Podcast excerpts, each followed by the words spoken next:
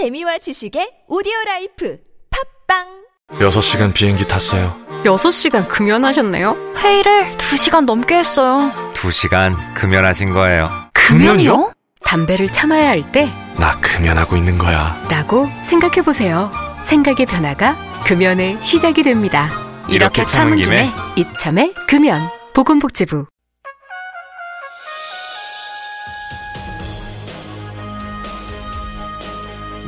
인터뷰 시간입니다. 우리 헌정사상 최초 여성 예결위원장 더불어민주당 김현미 의원 연결되어 있습니다. 안녕하십니까? 네, 안녕하세요. 반갑습니다. 이렇게 방송 인터뷰 시간에 전화로 뵙게 되네요. 안녕하셨어요. 네. 그 20대 국회 상임위원장 발표된 날 보니까 검색어에 김현미 의원이 가장 많이 올라오더라고요. 아, 그랬어요? 예. 아무래도 이게 예결위원장의 비중도 있겠지만은 어 최초의 여성 예결위원장 여기에 아마 더 주목했던 것 같기도 한데 어 여러 가지 좀 부담도 되기도 하고 한편 영광스럽기도 하고 그러겠습니다. 네, 뭐, 음, 처음이라는 게 좀 늦었다 이런 생각도 좀 있고요. 예. 음, 여성이 하니까 좀 더 달랐다 뭐 이런 게 좀 있어야 될 건데 좀 부담이 좀 되긴 합니다. 예. 어, 20대 국회 여러 가지 또 새로운 뭐 출발을 해야 될 20대 국회인데 예결특위원장으로서의 갖는 마음가짐이랄까요? 목표 어떤 목표 갖고 계십니까? 제가 이번 예결특위를 하면서 내년 예산은 뭐 따뜻한 예산이 되게 하겠다 이런 포부를 말씀을 드렸습니다. 예. 우리가 지난 총선 과정에서 우리 의원들이 모두 다 이제 현장의 민심들을 확인을 했을 건데요. 예.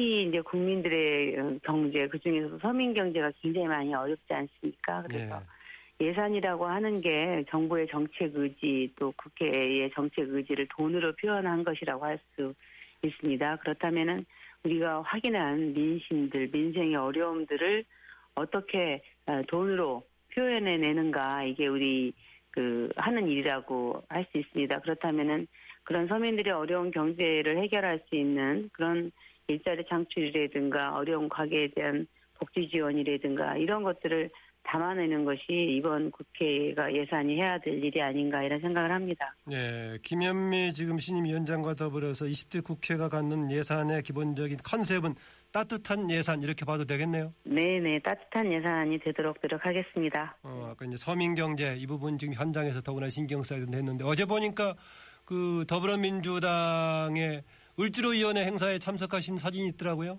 예 예 예. 을지로 위원회에서 을지로- 무슨 얘기했습니까? 네. 을지로위원회가 저희가 19대 때 굉장히 열심히 했는데요. 거기도 그때도 저희들이 굉장히 많이 힘들었던 게 그 을지로 위원회에서 저희들이 주로 활동하는 대상 청취자를 위해서 먼저 을지로 위원회가 어떤 명칭인지 좀 소개해 주십시오. 아, 아, 잘 모르시는 분들 계시죠? 네. 예. 을을 지키는 길에서 을지로입니다. 갑과 을에서 을을 예, 얘기하는 예, 거죠. 우리 예. 사회에서 어, 어려움에 처해 있는 약, 사회적 약자인 을들을 위한 일을 하겠다 해서 19대 때 열심히 했는데요. 그 중에 대상 중에 학교 비정규직이라든가 이런 분들이 많이 또 포함이 되어 있습니다. 공무직이라 그래가지고 그 공공 부분에 어, 비정규직으로 뭐, 일- 뭐 일일 노임 노무자 뭐 이런 분들도 다 이제 그 대상이 되고 있는데요. 예. 어, 이런 분들의 문제를 해결하기 위해서는 공무직에 대한 것이라든가 학교 비정규직이라든가 이런 부분을 위한 어, 예산안을 반영하는 것 이런 것들도 저희들이 이번에 목표하고 있는 따뜻한 예산 중에 하나가 될 수 있겠습니다. 네, 이제 그동안에 대개 이제 예산 하다 보면은 상당히 그 여야 간의 합의 또 각 개인 의원들을 볼 여러 가지 어려운 점이 있었는데요. 여야 합의 예산 원년을 만들겠다고 했는데 지금 국회 선진화법 체제에다가 네, 네. 또 전국은 조금 이번엔 조금 나은 것 같기도 합니다만 항상 그랬다가 어려워지고 하는데 이런 그 정말 합의 예산의 원년 어떤 방식으로 어떤 점에 주목해서 풀어나갈 계획이십니까? 그 2015년 예산안부터 그러니까 재작년부터 국회가 선진화법이 적용이 되면서 예산안이 여야 간에 합의가 되지 않으면 자동으로 12월 2일 날 상정되게 되었습니다. 정 안 되면 그러다- 정부한 대로 그대로 올라가는 거죠. 예, 정부 원안이 그냥 상정이 되기 때문에 제가 2014년에 기수정 소위를 했었는데 예. 분위기가 거의 막판이 되면 합의 안 되면은 원안 올리면 된다. 뭐 알아서 합의하든지 말든지 이런 분위기가 굉장히 강해서 과연 국회가 예산 심의 권한이 있는가 굉장히 예. 회의가 많이 들었습니다.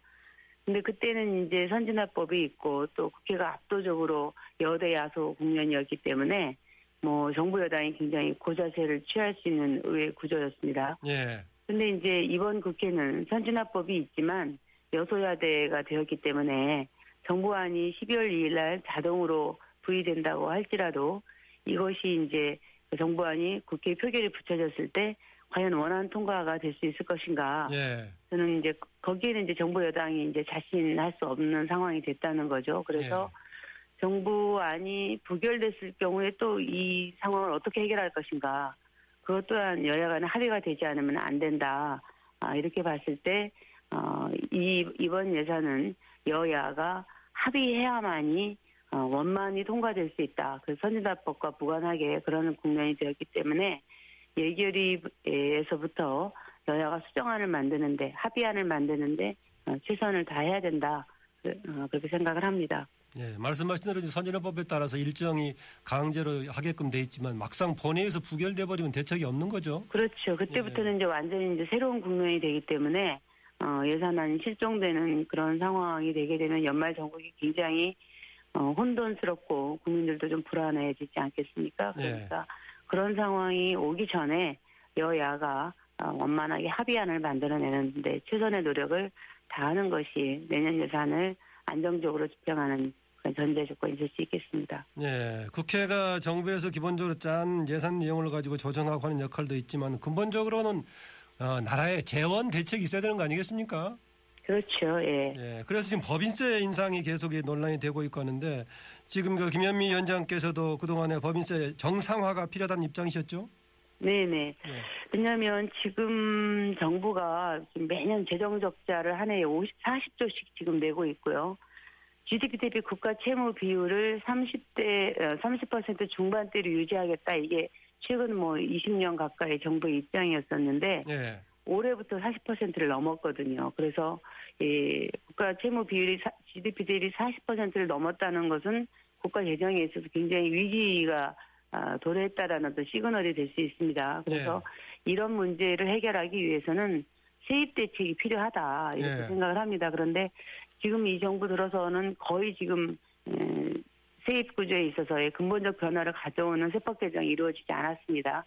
대통령께서 증세 없는 어, 복지 가능하다 이렇게 주장하고 버티고 계시기 때문이죠. 예. 그런데 이 문제를 근본적으로 해결하지 않고서는 이런 어, 재정 적자의 연속, 어, 국가 채무의 비율의 지속적인 상승을 해결할 수 없고 또 현장에서는 실질적으로 필요한 복지 사업이라든가 일자리 창출이라든가 이런 것들을 할 수가 없습니다. 또 특히나 올해에는 어, 지금 현재 뭐 조선이라든가 이런 산업에서 구조조정의 요구가 굉장히 크지 않습니까? 예. 그러면 그 구조조정을 감당하는 재원 또 거기에서 발생하는 실업자 문제들을 어떻게 어, 뒷받침할 것인가 이런 요, 재정적 수요들이 있습니다. 그러려면은 여기에 필요한 세입 예, 대책들을 강구해야 한다 이렇게 생각을 하고 그래서 저희는 어, 이명박 정부 때 법인세를 22%로 낮추지 않았습니까? 예. 25%에서 그걸 최소한 어, 과표 기준이 500억 이상인 기업에 대기업에 한해서 어, 25%로 환원해야 한다 이렇게 예. 생각을 합니다. 음. 이렇게 하게 되면 약 5년 동안에 25조 5천억 정도의 세 예, 세수를 확보할 수 있으니까 일단 이거부터 정상화하고 시작하자 이렇게 생각합니다. 예. 어, 최근에 이제 협치란 얘기가 많이 나오고 있는데 협치는 그냥 협력한다는 차원이 아니라 서로가 뭔가 좀 양보하는 이런 걸 포함하는 거 아니겠습니까? 그렇죠. 그 점에서 예, 예. 박근혜 대통령 혹시 이런 그 세원 관련 특히 법인세 정상화 관련해 가지고 조금 양보할 가능 그 전에 입장에서 양보할 가능성이 있다고 보십니까?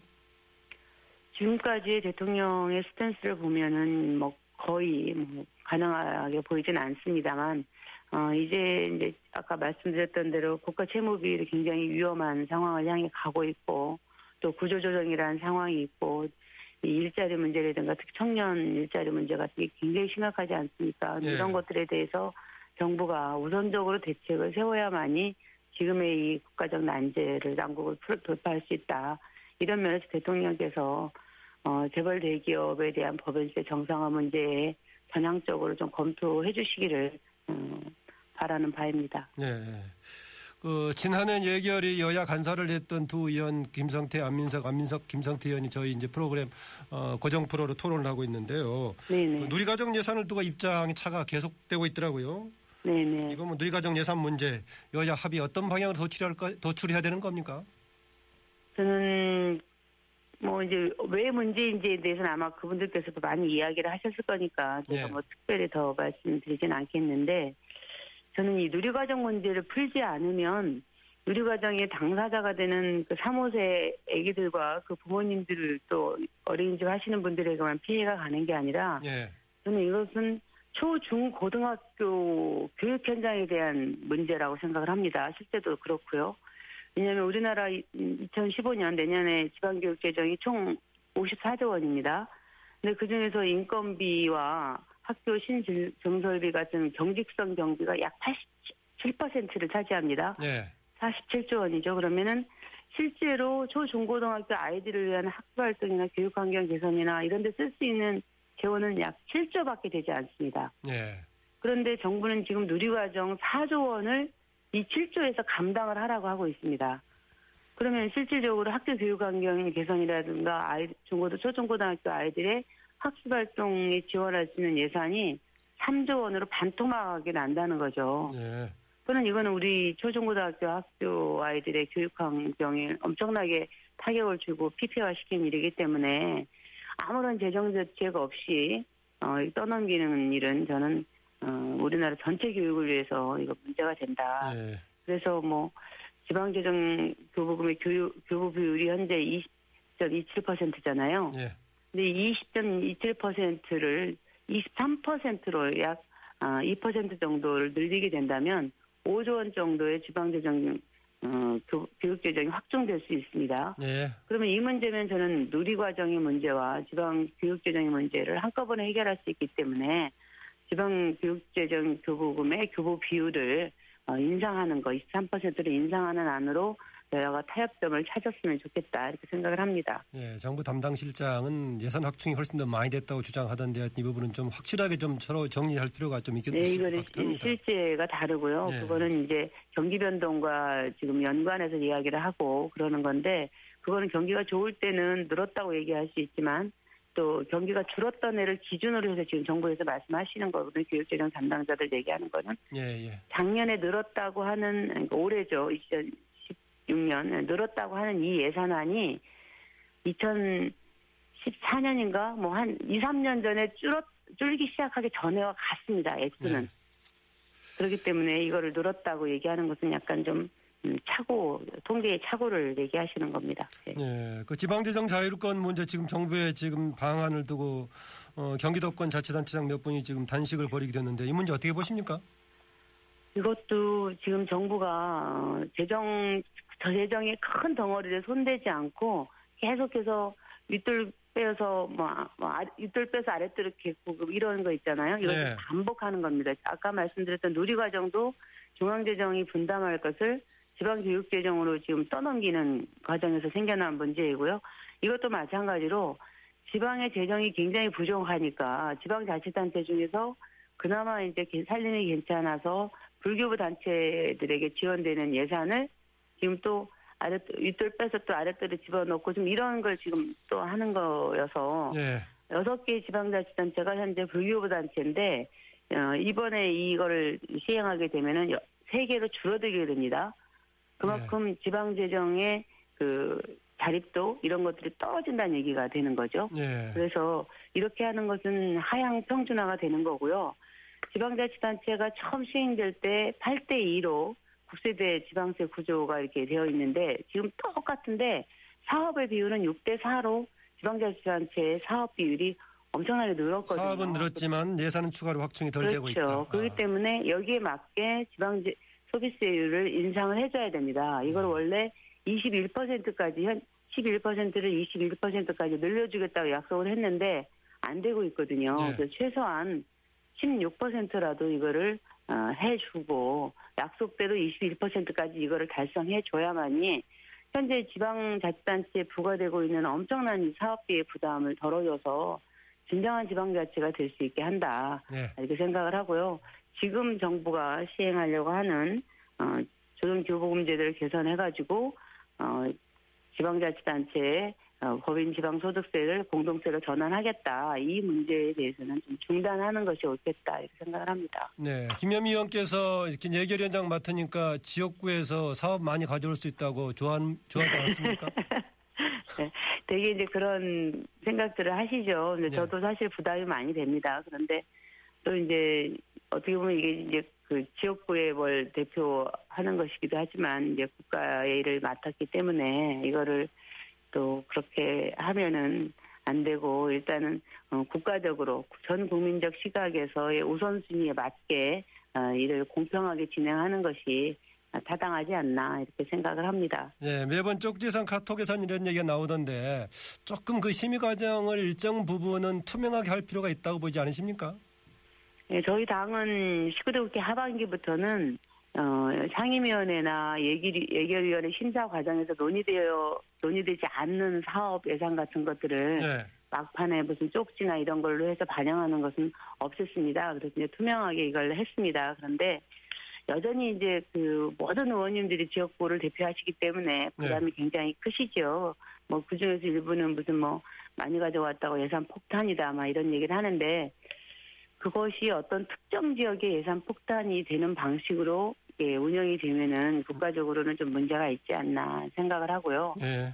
전 국가적 시각, 국민적 시각에서 우선순위에 맞게 예산이 배정될 수 있도록 해서 저는 어 제가 만든 단어인데 서민 예산 폭탄이 될 수 있게 해야 한다. 서민 예산 폭탄. 예, 예. 그래서 특히 우리 청년 일자리 문제라든가 아, 그 사회적 약자에 대한 그런 문제들에 대해서 해결하는 어, 서민들을 위한 예산 폭탄이 될 수 있도록 예산을 짜겠다 이렇게 네. 생각을 합니다. 오늘 말씀 중에서 따뜻한 예산, 서민 예산 폭탄 투- 특히 개념을 좀 기억하겠습니다. 아이고 고맙습니다. 과거에 잘하겠습니다. 방송도 좀 많이 하시고 했었는데 근래 안 하셨던데 오랜만에 인터뷰 고맙습니다. 감사합니다. 예, 안녕히 계세요. 네, 지금까지 더불어민주당 김현미 의원이었습니다.